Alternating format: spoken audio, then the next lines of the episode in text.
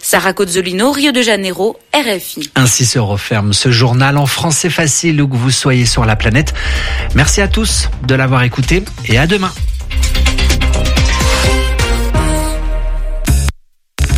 Tous les jours. Radio G. 101.5 FM. Les 1er et 2 avril 2023 Plongé dans l'utopie ou la dystopie au parc des expositions à Angers. Angers Geek Fest revient pour sa quatrième édition. Des cosplays, des animations et surtout plein de découvertes exceptionnelles. Radio G sera présent pour partager cet événement magique avec vous. Venez vivre un week-end 100% pop culture au parc des expositions à Angers. Les 1er et 2 avril Choisissez l'utopie ou la dystopie. Plus d'infos sur angergeekfest.com.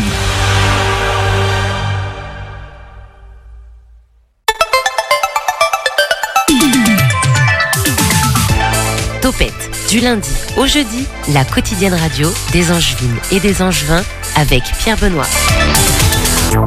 Bonsoir et merci d'être avec nous tous les soirs. Envoyez-nous un petit message pour nous dire où et quand vous nous écoutez.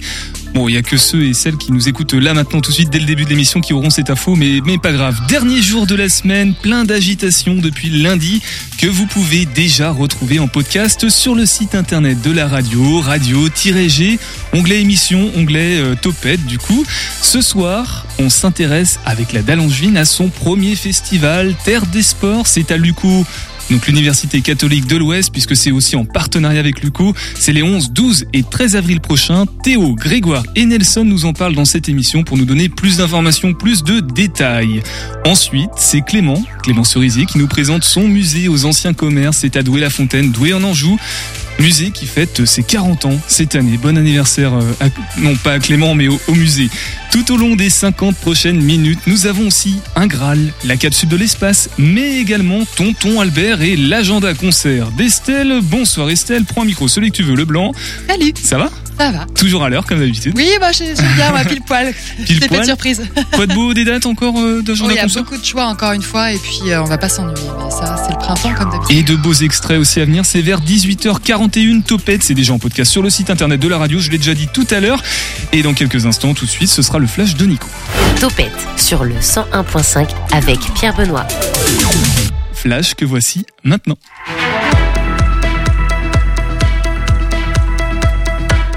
Bonjour à tous et à tous et bienvenue dans votre rendez-vous quotidien d'information locale. Un concert de solidarité pour les victimes des séismes en Syrie et en Turquie. Plus d'un mois après le terrible tremblement de terre qui ont touché euh, la Turquie ainsi que la Syrie, l'association culturelle angevine Al-Kamanjati organise un concert au profit des victimes de cette catastrophe. Il aura lieu jeudi 6 avril prochain à 20h à la salle Chambrol à Angers. De nombreux artistes de renom y seront présents. Là, je parle de Titi Robin, Denis Péan, Ramzi Abouredouane, Asser Torouk, Abou Gabi et Indel Raoui et plein d'autres encore. La billetterie est encore ouverte au tarif de 15 euros par personne. L'ensemble des bénéfices de la soirée iront à l'ONG française de la santé et de la solidarité internationale MEAD. Plus d'informations auprès de l'association au 06 42 71 93. 06 42 71 93 en description du podcast. Le Shabada annonce son programme d'été. Une semaine après être passé à l'heure d'été, le Shabada bah, se met à l'heure estivale avec une programmation toujours aussi éclectique, un trimestre avec euh, beaucoup d'événements, la suite du programme Bulle à à la restitution du programme commun entre le lycée Joachim Dubellay et l'artiste angevine Sally. Beaucoup d'événements seront en présentation jusqu'au mois de juin, le tout avec en ligne de mire le festival Lévitation le 27 et 28 mar euh, mai prochain, avec tout un arc autour de ce week-end sous le signe de la musique psychédélique. Tout cela nous emmènera jusqu'au 24 juin, date à laquelle le Shabada fermera ses portes pour l'été. Tout ça, on, aura, on en reparlera peut-être mardi prochain, il me semble. Et on conclut tout ça avec la météo sans filtre ce soir, Nicolas. C'est un bon week-end agité qui nous attend avec pas mal de vent, notamment demain et samedi, et beaucoup d'instabilité avec des averses à prévoir, le tout avec un temps, euh, des températures comprises entre 7 et 15 degrés durant tout le week-end. Merci beaucoup Nicolas. On te retrouve tout à l'heure pour mener l'interview avec euh, euh, Terre des Sports dont on s'intéresse ce soir dans Topette. Dans quelques instants, la chronique de Tonton Albert. Mais avant tout ça, un petit euh, un petit spot sur le covoiturage. Roulons ensemble. La minute du covoiturage au quotidien. Anna est une jeune femme qui habite la région toulousaine et elle fait du covoiturage quotidien en tant que conductrice. Elle nous explique les raisons de ce choix et les nombreux bénéfices qu'elle tire de cette démarche. Alors moi je fais du covoiturage principalement pour aller au travail. Le premier bénéfice que j'en tire, il est financier. J'ai calculé une fois sur quatre semaines de trajet, j'ai économisé la moitié d'un plein. Et après sur le plan personnel, puisque c'est intéressant de rencontrer des nouvelles personnes. Pour l'aspect écologique, alors je pense que parfois c'est compliqué de laisser la voiture à la maison, mais je trouve ça important d'essayer de la remplir au maximum. Je suis contente de me dire que j'ai pas juste été toute seule dans ma voiture à polluer pendant 40 km. En plus d'avoir rencontré des gens, j'ai fait une bonne action. J'ai limité mes émissions de CO2. Et pour Anna, certains trajets peuvent laisser des souvenirs particuliers. C'était il y a quelques années. Euh, moi, je faisais mes études à Bourges à cette époque-là, et pendant les vacances, je rentrais euh, chez mes parents. Donc pour ça, j'ai pris un covoiturage. Et euh, dans ce covoiturage, j'ai revu mon tout premier amoureux avec qui je sortais quand j'étais au collège. C'était une drôle de coïncidence, comme quoi faire du covoit, ça permet de faire de belles rencontres ou de refaire de belles rencontres. Le covoiturage du quotidien, des trajets qui nous rapprochent. Retrouvez toutes les informations et les aides pour le covoiturage du quotidien sur covoiturage.écologie.gouv.fr. Ceci est un message du gouvernement. Voilà, n'hésitez pas à covoiturer. C'est d'ailleurs la demande que faisait euh, Tonton Albert juste avant de démarrer l'émission. Il a besoin de covoiturer jusqu'à la gare ce soir, donc on, fait appel aux, aux âmes charitables qui souhaiteraient filer un, un petit coup de main à Tonton Albert que voici tout de suite maintenant avec sa bouteille au 3 quarts vite sur le 100.5 FM.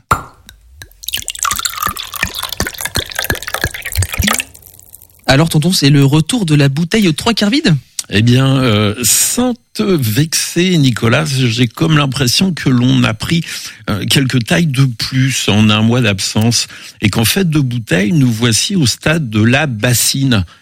La méga bassine, un genre de bouteille XXXXXL. Est-elle pleine pour autant? Rien n'est moins sûr. À propos, si tu nous parlais un peu des conditions de remplissage. Allez, pourquoi pas après tout? Un peu de pédagogie n'est jamais inutile. Euh, les méga bassines sont d'immenses bassins artificiels bétonnés euh, qui s'étalent sur plusieurs hectares et sont destinés à stocker de l'eau en hiver et la réutiliser en été pour un usage agricole, essentiellement sur euh, les cultures ayant les plus forts besoins en eau, comme le maïs pour ne pas le citer. Ça se tient. On stocke en hiver pour arroser en été quand il y a un plus trop d'eau disponible et qu'il fait le plus chaud. Euh, c'est le moyen de faire euh, face au changement climatique euh, plutôt, non? Mmh, ouais. Sauf que ce scénario, séduisant sur le papier, est beaucoup moins idyllique dans la réalité. Et pourquoi donc? Les pluies hivernales, ça remplit les bassines? Euh, faut savoir que oui, ça les rechargerait ces nappes euh, souterraines, surtout euh, si euh, la pluie euh, tombait sur le sol et remettrait peut-être un peu de débit dans les rivières malmenées par euh, des sécheresses à répétition. En somme, euh, ces pluies requinquent la nature. Tu vois, euh, ces bassines euh, révèlent une vision plutôt utilitariste de l'eau. En gros, et au hasard pour la FNSEA, l'eau ne sert à rien d'autre qu'à faire croître des plantes cultivées qui elles-mêmes doivent permettre de dégager un bénéfice financier, ce qui permet d'acheter un plus gros 4x4, etc., etc. Cette vision fait complètement abstraction du fait qu'il n'y a pas que le maïs qui a besoin d'eau, mais aussi le vivant dans sa totalité.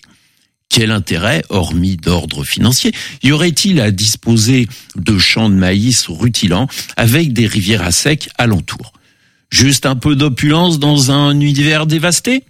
Cerise sur le gâteau, le remplissage des méga-bassines par les pluies d'hiver est une légende non pas urbaine mais rurale, car ces réserves de substitution, comme se plaisent à le nommer leurs laudateurs, sont majoritairement alimentées par des pompages dans les rivières comme dans les nappes souterraines. Ben oui, avec des hivers durant lesquels il ne pleut pas suffisamment comme celui de cette année, si l'on compte seulement sur la pluie pour engranger des dizaines de milliers de mètres cubes d'eau, on risque d'être chocolat en juillet.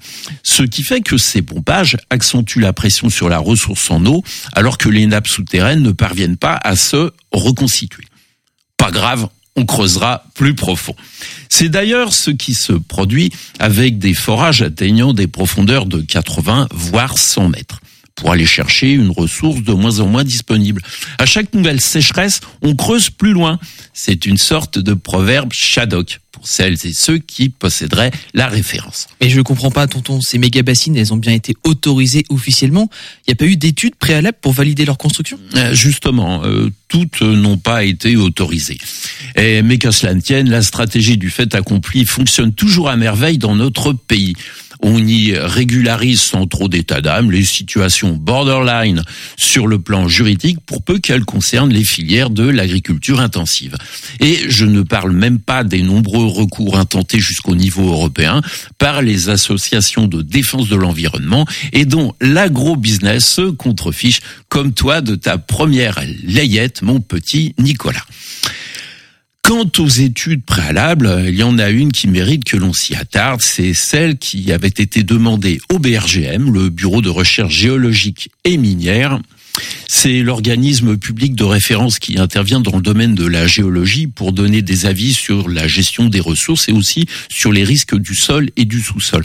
Eh bien, dans le cas de Sainte-Soline, le BRGM a indiqué que l'impact sur l'environnement des méga-bassines pouvait être considéré comme négligeable, tout en soulignant que sa modélisation euh, à lui au BRGM avait été calée sur la période 2000-2011 et non pas sur la décennie suivante qui a vu la pluviométrie et les températures varier sensiblement par rapport à la période précédente.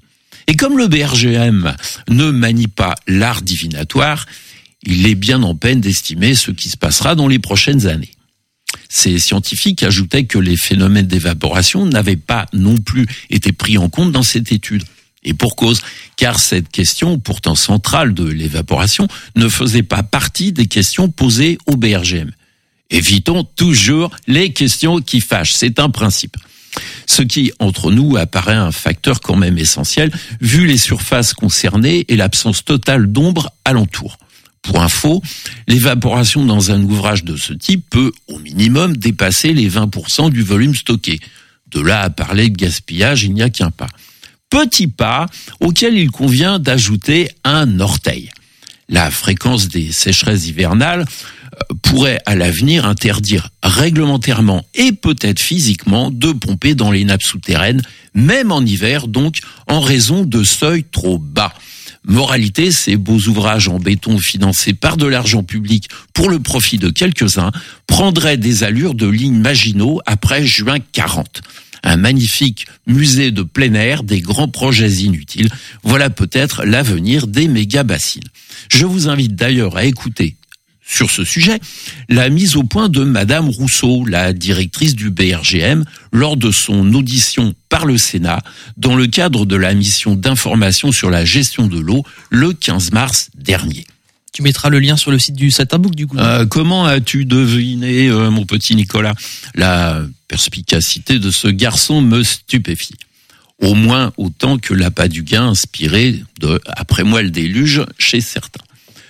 Au final, une partie grandissante de la population cerne bien que des, ces histoires de méga-bassines, c'est encore une grosse ficelle pour maintenir sous perfusion des pratiques agricoles d'un autre âge. Les dégâts de ce productivisme sont autant avérés que considérables. Elles contribuent à faire disparaître les plus petites exploitations qui, elles, n'ont pas pour objectif d'exporter au Qatar, mais bien de nourrir les populations locales. Cette agro-industrie porte aussi la responsabilité de répandre des pesticides partout dans l'environnement, charmantes molécules que l'on retrouve dans les sols, dans l'air et dans l'eau. Là encore, la technologie nous sauvera de ce péril. Et plutôt que de chercher des méthodes alternatives ou prôner la mise en place de cultures davantage adaptées au changement climatique, tout est fait pour continuer à asperger gaillardement de flottes subventionnées le maïs en plein cagnard, comme on peut l'observer chaque été. En somme, au-delà de la fuite en avant, point de salut. Et rien de nouveau sous le soleil, sauf qu'il se fait de plus en plus brûlant. Bon, J'espère ne pas vous avoir trop bassiné avec ces stockages de flotte qui me semblent réalisés, si j'ose dire, sans aucune retenue. Eh ben, si tu commences à, faire les jeux de mots à ma place, euh, alors que je voulais te le faire, c'est, on va pas s'en sortir. Je t'ai coupé l'herbe sous le pied. Exactement, exactement. Et en 30 secondes des actualités te concernant, ça fait deux mois qu'on s'est pas vu quasiment. Euh, eh ben, on, on a un métro de retard parce que c'était la semaine dernière. Voilà fallait venir la semaine dernière au prieuré de Saint-Rémy-la-Varenne. Et là, euh, tu, tu aurais pu euh, voir euh, tonton Albert avec euh, sa joyeuse bande euh, de Luron. Voilà, de Luron, des premières mondiales. Eh ben merci de nous prévenir d'un événement auquel on, on peut plus aller. Euh, Merci beaucoup, tonton Albert. Mais euh, il y aura peut-être un, un petit retour euh, sur le site d'internet du, euh, du. Voilà, on vous tient au courant, vous inquiétez pas. Merci beaucoup pour cette bouteille aux trois quarts vide. Et maintenant, ben, on va on va recharger nos batteries euh, pleines d'énergie euh, via le sport, notamment grâce euh, à nos invités de ce soir. L'invité de Topette sur Radio G. avec Nicolas, on va se charger de cuisiner, d'interviewer euh, tout simplement, de poser quelques questions à Théo, euh, Nelson et Grégoire qui sont avec nous euh, ce soir en studio. Bonsoir messieurs, tiens Théo, n'hésite pas à prendre un micro devant toi, ce sera plus simple. Bonsoir Théo. Bonsoir. Adhérent de, de la Dallangevine, membre de la Dallangevine, c'est ça, tu es accompagné ce soir donc de Nelson et Grégoire. Qui sont-ils d'un mot Théo? Nelson et Grégoire font partie de notre équipe d'organisateurs de ce festival qui va bientôt voir le jour. Donc c'est deux éléments euh, qui ont deux rôles différents mais très importants pour l'organisation de ce festival. Coordinateur des pour les intervenants, des sujets aussi pour toi Grégoire et puis euh, Nelson, toi tu es plutôt au, au pôle partenariat, j'ai cru comprendre. Vous êtes tous les deux en L3 alors euh, en histoire pour toi Grégoire et en infocom pour toi euh, Nelson. Et Nicolas a tout un tas de questions à vous poser au- autour de ce festival. Euh, Nicolas, je te laisse poser la première question. Non mais on vous a présenté vous. Euh, Est-ce qu'on pourrait euh, avoir en quelques mots une présentation de la Dallangevine pour ceux qui peut-être ne connaîtraient pas encore euh, pour l'instant? Tu veux que alors qui s'en charge Qui s'en charge Bah peut-être Théo parce que t'es le- peut-être le plus ancien dans la bande peut-être. T'es le patriarche, on va dire. Allez, euh, la Dallangevine, du coup, c'est une association euh, qui a été fondée par euh, Charles Diers et, et Olivier Aurillac. Euh, une association aujourd'hui qui a trois piliers que sont euh, bah, promouvoir le sport angevin à travers un média. Donc on est présent sur euh, les réseaux sociaux, le site internet, euh, où là euh, au quotidien on partage l'actualité du sport angevin. Euh, deuxième pilier, c'est vraiment de, de l'association de fédérer le sport angevin. Donc euh, là, on est typiquement dedans en organisant des moments pour faire rencontrer les les gens à Angers qui ont la même passion euh, qu'est celle du sport. Et enfin, troisième pilier, et qui est finalement la, la finalité de, de tout ça, c'est de euh, accompagner le sport angevin. Et là, chaque année, on a un appel à projet et on finance euh, grâce à des fonds récoltés, donc par du mécénat. euh, et aussi une subvention de, de la ville d'Angers, euh, donc qui sert à, à faire vivre l'association et aussi du coup à, à financer des projets sportifs où des gens candidatent et euh, on accompagne des projets de performance, mais aussi des projets sociétaux et des projets d'aventure. Vous venez aujourd'hui nous présenter euh, la première édition du festival Terre de Sport. Ça aura lieu le 11, 12 et 13 avril prochain. Euh, comment ça vous est venu l'idée? Alors, on a eu des petites informations en off. Est-ce qu'on peut raconter l'histoire qu'il y a derrière ce festival, justement? Et peut-être que là, du coup, je m'adresse à Grégoire et puis euh, Nelson. Euh, bah alors nous, ça fait trois ans qu'on suit, euh, comme on, comme ils viennent de le dire, moi je suis en licence d'histoire et lui en licence d'infocom. Et en par- parallèle de ça, on a une mineure du coup qui représente un coef assez important. Et là pour cette troisième année, on est arrivé en début d'année avec du coup Théo accompagné de Valentin qui nous ont expliqué que cette année, vu que c'est notre dernière année de licence, euh, on allait avoir un projet de fin d'études qui consistait du coup à la création de ce festival. En partant du coup, on avait juste euh, euh, comme information, c'était un festival qui va se dérouler sur trois jours, avec toujours, comme il l'a expliqué Théo, dans l'ADN de la Dallangevine, avec du coup le côté performance, sociétal et envie et aventure. C'est la bonne rencontre, quoi. C'est ça. Ça, ça- ça s'adresse à qui euh, ce genre de, de festival? Est-ce que c'est un- on vise un grand public ou est-ce qu'on vise des étudiants peut-être euh, de l'UCO?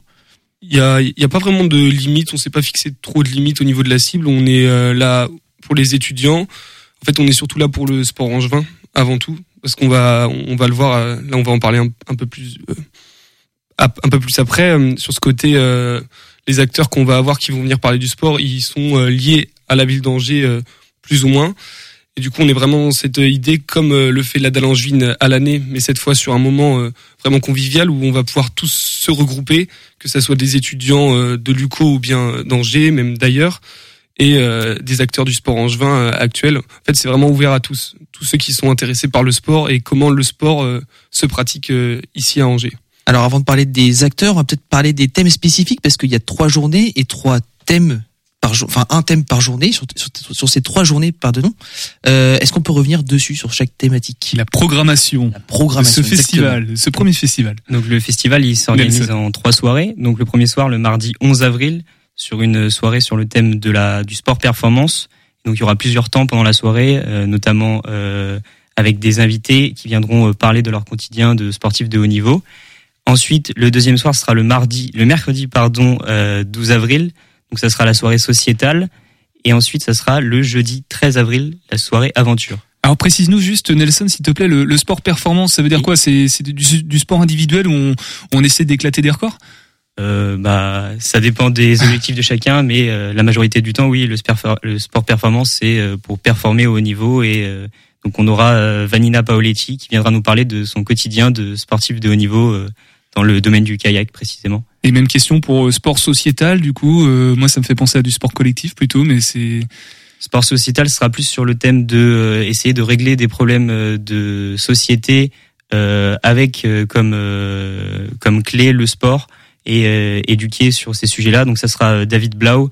Un, il était, il faisait partie d'une association qui s'appelle Play International. Il a parcouru le monde entier afin de de- d'essayer de régler justement des problèmes de société par le sport. Et le sport aventure Alors euh, le sport aventure, c'est C'est euh, ce côté comment euh, un angevin va se retrouver à faire le tour du monde à, à travers le sport. Donc en figure de proue de cette soirée-là, on a du coup Catherine Chabot, donc euh, qui vient de Bushman, donc on peut dire que c'est un peu Angers, euh, et qui elle est la première femme à avoir réalisé euh, le Vendée Globe, enfin à l'avoir terminé. Donc on est quand même sur une performance qui est XXL. Et puis ensuite derrière, euh, on a une conférence animée euh, que je vais animer moi-même avec euh, différents invités qui eux aussi sont dans cet objectif de parcourir le monde avec différents objectifs et c'est ça qui va être intéressant dans cette table ronde, c'est pouvoir montrer que l'aventure on le fait, on l'a fait, on a tous notre aventure et notre rapport à l'aventure et nos objectifs qui peuvent être différents dans l'aventure. Alors il y aura beaucoup de- d'intervenants avec des parcours, euh, comme tu le disais, hyper atypiques. Comment vous les avez rencontrés ces personnes-là? Comment vous les, vous les avez invités à ce festival? Euh, ça a d'abord été euh, du ciblage. D'abord, on, on s'est dit, euh, c'était vraiment de la recherche. En fonction des thèmes, du coup, on essaie d'avoir des, des sportifs et Ah, sportives. euh, Moi, moi qui fais partie du pôle euh, du coup euh, de l'organisation, donc euh, c'était un peu nous qui devions gérer ce casting-là.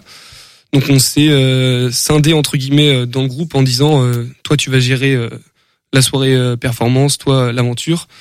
Et moi, euh, du coup, je vais parler peut-être plus euh, sur mon cas personnel, du coup sur euh, la soirée aventure. C'était vraiment, euh, on est vraiment sur de la, euh, de la recherche un peu enquête. Donc il faut lire euh, les différents journaux, euh, se renseigner.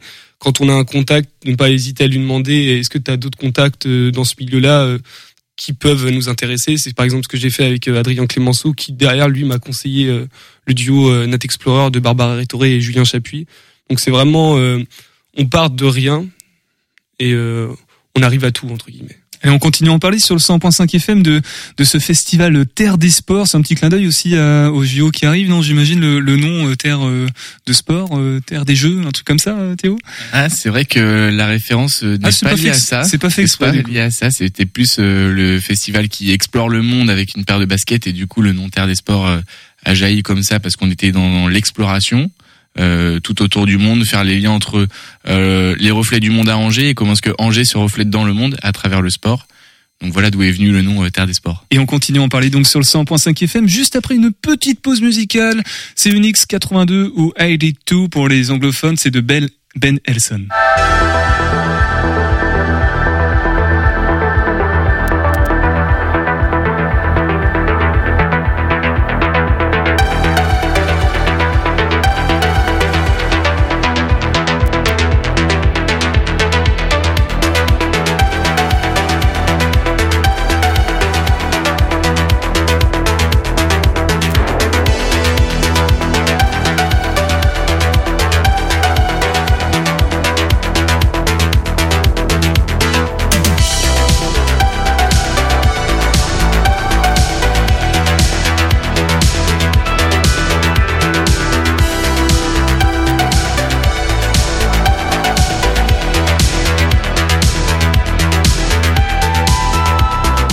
Unix 82 sur le 101.5 FM. Vous êtes toujours à l'écoute de, de Topette. Euh, On aime bien ce genre de son, euh, Nico. Hein Ah, moi j'aime bien.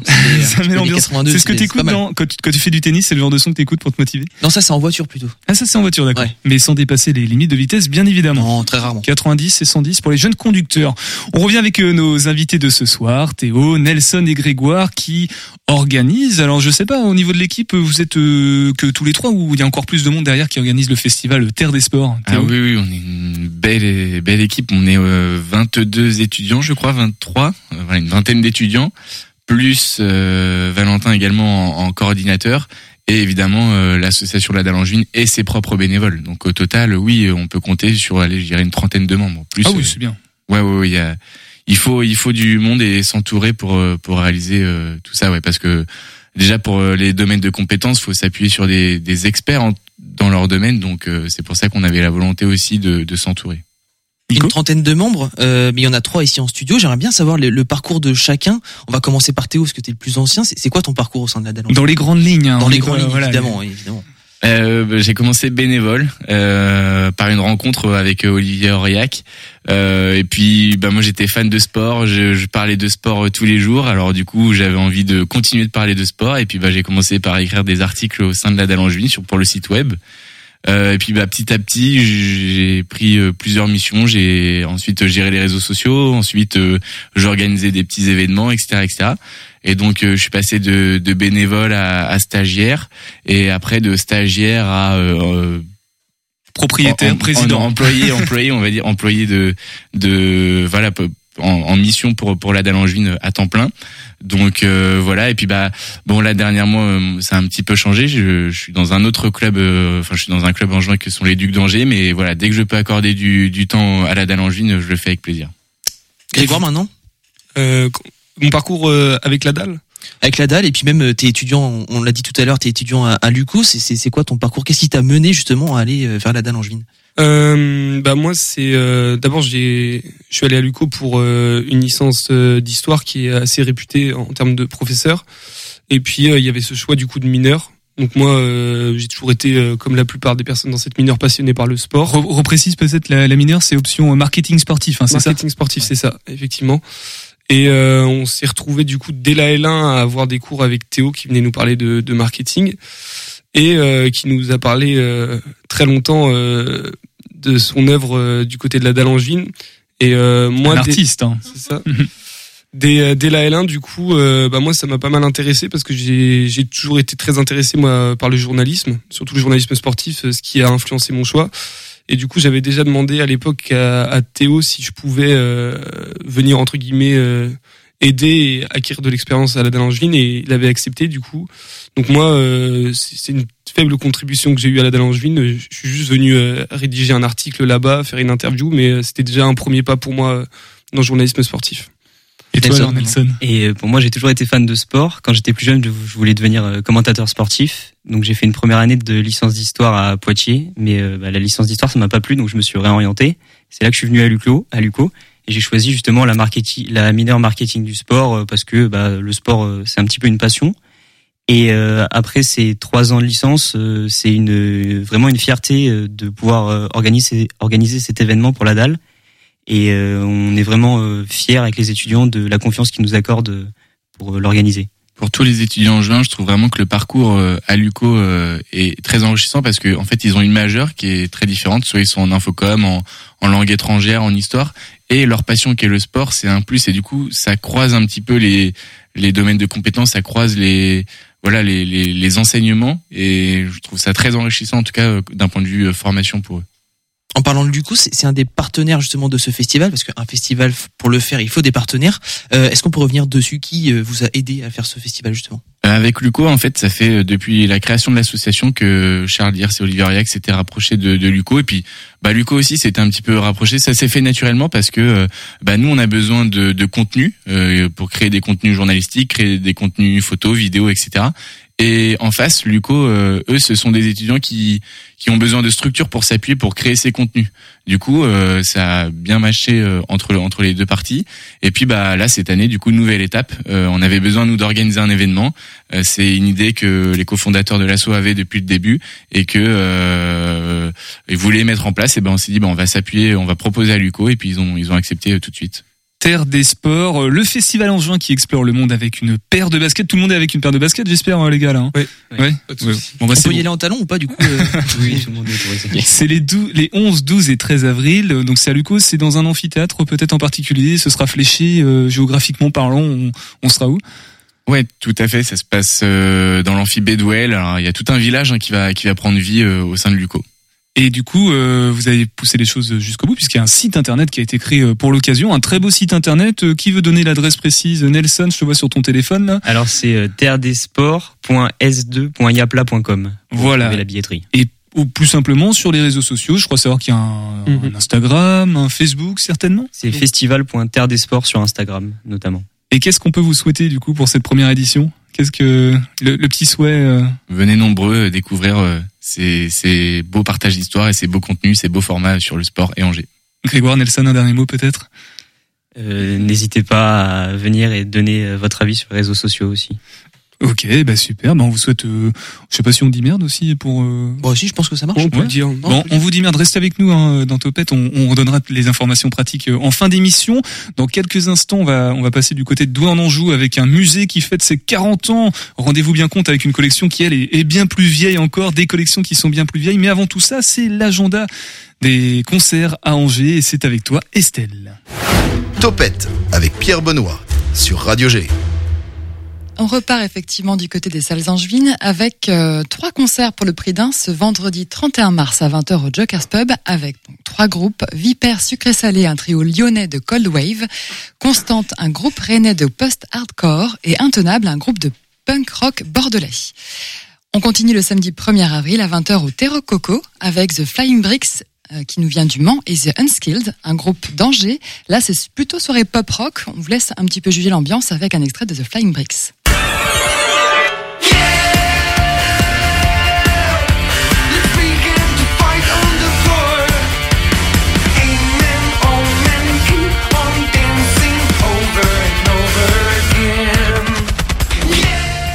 Devrait mettre en forme pour le week-end.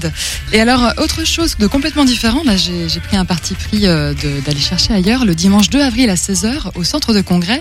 Là, je vous propose un ciné-concert avec l'ONPL autour du film E.T., le film culte de Steven Spielberg sur une musique de John Williams qui avait remporté, entre autres récompenses à l'époque, l'Oscar de la meilleure bande originale. Bon, ça se passe en 83, il n'y a pas beaucoup de gens qui s'en souviennent autour de la table. On est, hein. Voilà, ici je crois que oui, on est, enfin, on est en minorité, moi, moi y compris. hein. De quoi ravir petits et grands pour découvrir ou redécouvrir le film qui sera diffusé en même temps en version originale sous-titrée en français. On continue la semaine prochaine, lundi 3 avril à 20h au Joker's Pub avec le quintet post-punk de Glasgow Humour, qui est la réunion de deux colocations voisines qui ont fait connaissance en 2020 pendant le confinement et qui jouent leur premier concert en dehors du Royaume-Uni lundi prochain, donc à Angers, et ça donne ça.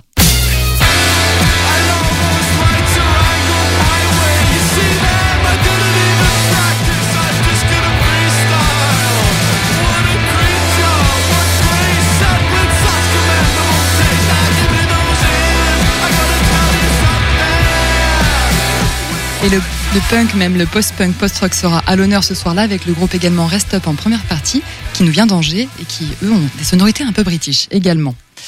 On continue mar- mardi 4 avril à 20h30 au Joker's Pub avec cette fois-ci quatre rockers de, qui nous viennent tout droit du Kentucky. C'est Mojo Thunder et ça s'arrête, ils s'arrêtent donc chez nous à l'occasion de leur première tournée européenne pour propager, pour propager leur heavy blues rock saupoudré de soul et ça fait un bien fou aux oreilles. Écoutez donc ça.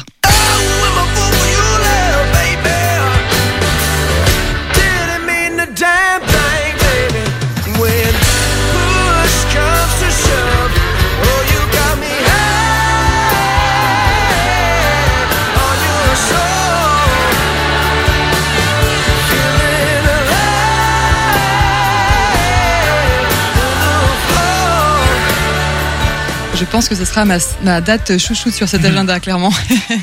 trois salles, trois ambiances pour la date suivante, à savoir le jeudi 6 avril, en commençant par du rock, avec euh, le, le nouveau, nouveau projet pardon, de Manu et Pierrot, deux des ex-cofondateurs de la Rouda, donc euh, le groupe angevin euh, qu'on ne présente plus après plus de 1000 concerts et 11 albums. Donc cette fois-ci, ils reviennent sur scène avec leur projet Villa Fantôme et ce sera à 20h30, donc au Joker's Pub. On continue avec de la folk, avec le nantais Geoffrey Legoision, qui sera suivi de Hey Hey My My, un duo indie folk parisien dont le nouvel album vient tout juste de sortir, et ça ressemble à ça.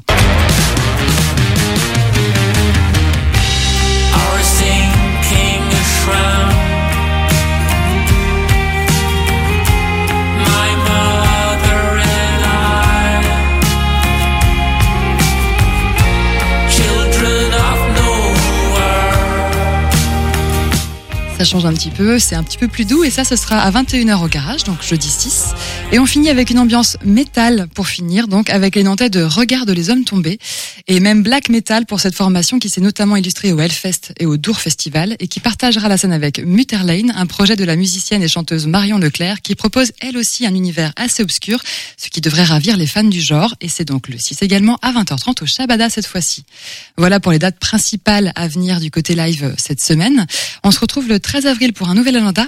D'ici là, petite info quand même pour ceux qui voudraient avoir la chance de voir Janadi- Janaded en concert au Shabada le 13 justement à 21h30. Il reste encore quelques places, mais ce sont les toutes dernières, donc ne tardez pas. J'ai eu la chance de la voir en 2019 là-bas et je recommande vraiment. C'est, elle a une voix magnifique et je vous propose de, vous- de se quitter là-dessus parce que c'est absolument merveilleux.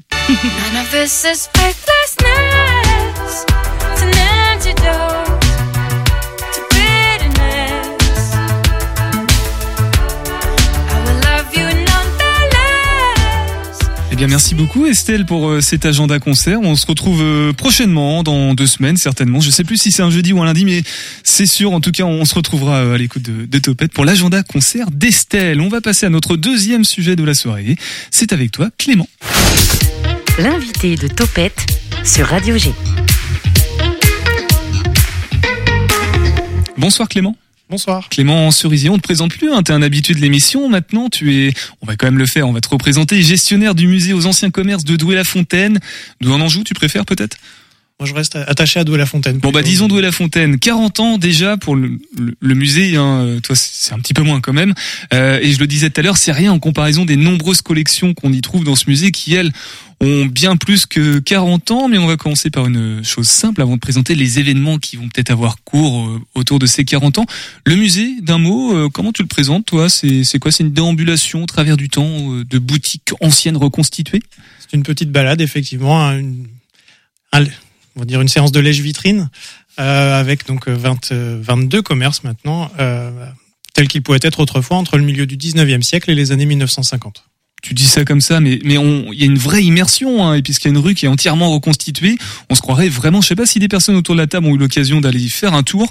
Euh, si Albert? Ouais, euh, il y a longtemps, mais euh, oui, j'ai j'y suis allé un petit peu quand quand je suis arrivé dans le département et c'est vrai que j'ai j'ai trouvé ça très euh, ouais très euh, réel, réaliste même, ouais. Parlons de l'apothicarie, par exemple. Euh, Qu'est-ce que c'est une apothicarie qu'on peut trouver là-bas au musée aux anciens commerces, Clément? Alors, nous, c'est un peu plus moderne. On passe, je dirais, plus à la pharmacie que vraiment à l'apothicarie, mais effectivement, on a tout ce qu'il faut pour la préparation des remèdes, les différents moules à suppositoire, le crochet pour arracher les dents et autres joyeusetés. Authentique. On, on arrachait les dents dans les pharmacies? Oui, dans les campagnes notamment où il n'y avait pas encore de chirurgien dentiste comme aujourd'hui, c'était très souvent le pharmacien qui faisait office de dentiste. On Même- n'était plus sur la place du village, donc. Valait mieux éviter les arracheurs de dents qui Ouais. effectivement étaient davantage des forains, hein, Ouais, plus euh, qui chose. faisaient une, une démonstration à grand renfort de tambour avec un- quelqu'un choisi soi-disant au hasard dans, dans l'assistance, qui était un complice. Et quand c'était votre tour, euh, voilà, c'était pas la même musique. Alors pour le musée aux anciens commerces, il faut quand même repréciser que ce sont des commerces reconstitués, mais avec de vraies devantures. hein. On est, c'est carrément les, les, les parties en bois où c'était marqué par exemple quincaillerie. Bah du coup, euh, elles sont là-bas au musée maintenant. Les boutiques sont effectivement reconstituées euh, enfin entières hein, avec les devantures, mobiliers et marchandises. Euh, pour la plupart, ce sont même des commerces locaux, hein, puisque on a de- enfin voilà, plusieurs boutiques qui viennent notamment d'Angers, une parasolerie qui était située rue Saint-Aubin, ou encore la droguerie qui était euh, à la Palette d'Or, qui était elle euh, rue euh, rue du Mail. Et donc 40 ans pour ce, ce musée, c'est quand précisément l'anniversaire? Alors bonne question, j'ai pas retrouvé la date précise de l'ouverture du musée, mais effectivement la première fois qu'il a ouvert ses portes en public c'était en 1983. Donc ça fait 40 ans. Euh, son histoire en- dans les grandes lignes, euh, qui a ouvert ce musée, euh, pourquoi, comment toi tu l'as récupéré aussi Alors donc c'est toute une 40 ans d'histoire, on va résumer ça rapidement, on va essayer. Euh, Je compte sur toi. top chrono. Euh, tout commence avec euh, Jacques Gilabert et sa famille, euh, qui sont donc les, les fondateurs du musée. Euh, pendant une vingtaine d'années, euh, il a sillonné le département, ré- récupérant voilà des boutiques qui fermaient hein, dans, les villages, euh, puisque donc les commerçants étaient ses clients. Lui, il vendait des machines à écrire, des machines à calculer, et bah, il trouvait dommage que ces, ces commerces commencent à fermer dès les années 60-70. Euh, puis bah, les objets se sont accumulés dans la maison familiale et il a vite fallu trouver un endroit pour exposer tout ça. Donc il y a eu un partenariat avec la ville de Douai-la-Fontaine qui était, bah, qui est toujours d'ailleurs propriétaire des bâtiments dans lesquels se trouve le musée. Et donc le, le musée a ouvert en 1983, d'abord avec euh, sept commerces, puis devant l'afflux de visiteurs et l'afflux aussi de, de dons d'objets hein, de, de, de la part de- des visiteurs, il a vite fallu penser à un agrandissement, ce qui a été fait donc après en 1992, où là effectivement depuis on a donc euh, cette rue commerçante reconstituée. Euh, à ce moment-là, on avait encore 16 commerces et puis euh, voilà, du fait des, des changements de propriétaires successifs, moi j'ai pu reprendre euh, donc en 2018 euh, puisque donc Madame Reynaud qui était qui gérait le musée avant moi arrivait à l'âge de la retraite et bah, il fallait quelqu'un pour reprendre, sans quoi le musée fermait et le risque était que les collections soient dispersées. Et pour l'instant, elles sont toutes regroupées au, au musée aux anciens commerces. Pour ces 40 ans, du coup, est-ce que des choses en particulier sont prévues? Je sais pas, euh, des portes ouvertes, non, puisque c'est le principe du musée déjà d'être euh, ouvert. Euh, Comment on organise cet anniversaire, Clément? Alors on a un week-end anniversaire qui va avoir lieu justement ce week-end, le 1er et 2 Bah, avril. Tu fais bien de passer, du coup. Ah oui. Ça tombe bien. Euh, donc, euh, et puis on a mis en place avec ma collègue une exposition qui retrace euh, donc ces 40 ans d'histoire du musée, qui sera visible donc à partir de ce week-end et jusqu'au mois d'octobre. Et euh, c'est tout ou il y a d'autres choses encore qui vont, euh, je sais pas, des peut-être des, des collections spéciales qui sont mises en avant ou je sais qu'il y a une salle d'expo par exemple là-haut. Est-ce que euh, elle va être utilisée pour euh, mettre en avant ces 40 ans? Donc dans cette salle d'exposition, il y aura donc l'exposition Ah bah oui, je voilà, sur les 40 ans. je, je pensais à une autre salle d'exposition en fait. Et ensuite, sous cette salle-là, on a des nouvelles salles qui sont ouvertes euh, depuis donc euh, cette année. hein, c'est la nouveauté.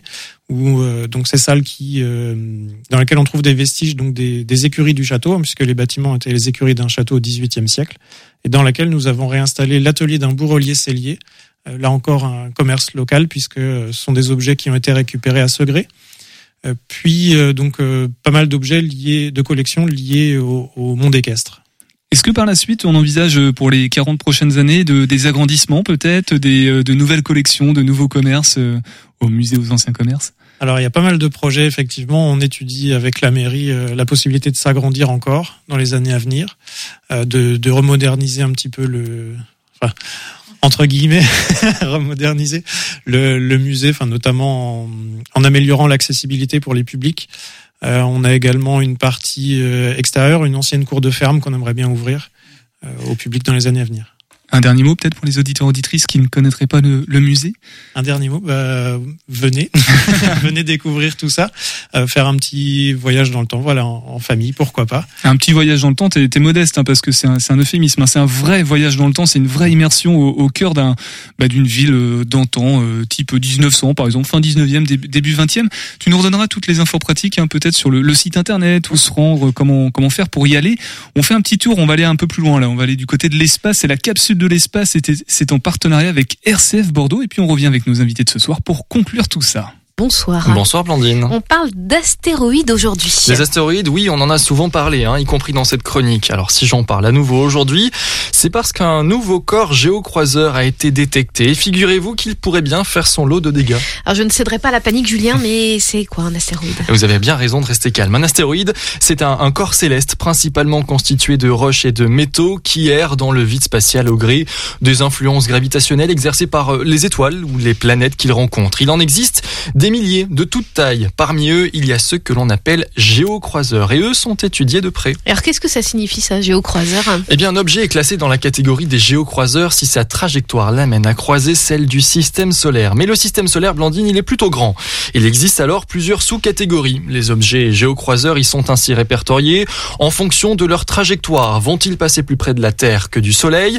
Vont-ils croiser l'orbite de notre planète? Tous ces éléments aident à classifier précisément les objets découverts. Et j'ai quand même lu sur internet que l'astéroïde mesurait l'équivalent de 8 autobus. Oui, oui, oui. hein. D'autres ont compté en girafes aussi, mais vous pouvez euh, prendre l'échelle qui vous plaît, Blandine. Ça fait l'équivalent de 12 girafes si ça vous intéresse. Sachez en tout cas que l'astéroïde 2023 DW, découvert donc tout récemment par la NASA, mesure environ 50 mètres de diamètre. Effectivement, ça pourrait faire du bruit en tombant sur Terre. À titre de comparaison, l'astéroïde de Chelyabinsk tombé en 2013 en Russie mesurait entre 15 et 17 mètres. En se fragmentant dans l'atmosphère, le bolide a quand même fait exploser une bonne partie des fenêtres de la ville. Mais l'astéroïde qu'a découvert la NASA ne semble pas beaucoup inquiéter les astronomes. Il n'est même pas considéré comme potentiellement dangereux et ne devrait frôler la Terre le 14 février 2046, un jour de la Saint-Valentin, comme quoi, qu'à environ 1,8 million de kilomètres. Qu'est-ce qu'on appelle astéroïde potentiellement dangereux alors? Eh bien, on qualifie un objet de potentiellement dangereux lorsque celui-ci mesure plus de 140 mètres de diamètre. On en est loin, hein, et que sa trajectoire l'emmène à croiser celle de la Terre à moins de 7,7 millions de kilomètres. Dites-vous bien, Blandine, 7,7 millions de kilomètres, c'est plus de 20 fois la distance Terre-Lune. Il y a de la marge. Est-ce qu'il y a beaucoup d'astéroïdes potentiellement dangereux alors? Un chiffre vous donnera une réponse claire, Blandine. Dans la seconde moitié du mois de mars 2023, celui-ci, ce sont au moins 8 astéroïdes qui s'approcheront de la Terre. Tous sont considérés comme potentiellement dangereux.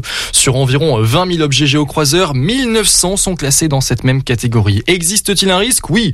Est-ce qu'il est important? Non. Il est clairement négligeable. Ce qu'il faut comprendre, c'est que lorsqu'un nouvel astéroïde est détecté, il faut de longues semaines, parfois de très longs mois, avant de parvenir à définir le plus précisément possible sa trajectoire. Et c'est ainsi qu'en l'espace de quelques jours, la probabilité que 2023 DW, c'est son nom, s'écrase sur Terre, a été revue à de nombreuses reprises, passant de une chance sur 847 fin février à une sur 432 le 12 mars, puis seulement, dites-vous, hein, une sur 1953 le 14 mars. Alors pourquoi de telles variations dans les estimations? Eh bien parce que l'astéroïde a pu être observé, suivi par de nombreux astronomes, professionnels ou non d'ailleurs. C'est en observant la trajectoire que prend l'objet que l'on peut définir la direction qu'il prend. Parce qu'en réalité, Blandine, les jeux sont faits. Hein. Si sa trajectoire devait l'amener vers une collision avec la Terre, rien ne justifierait qu'il change soudainement de direction. Nous ne pourrions euh, alors tout simplement rien y faire. En revanche, nous pourrions bien mettre de longues, très longues semaines avant d'en être sûrs. Topette avec Pierre Benoît. La capsule de l'espace à retrouver euh, dans l'onglet podcast plus du site internet de la radio. Il nous reste trois minutes pour euh, conclure ces- cette émission. Du coup, nous sommes toujours avec euh, Théo, Nelson et Grégoire. On a parlé de Terre des Sciences en première partie d'émission, le festival. J'ai vraiment dit ça Parce que non, on parlait de science avec Nicolas euh, avant l'émission. Terre des sports, euh, paire de basket pour aller explorer le monde.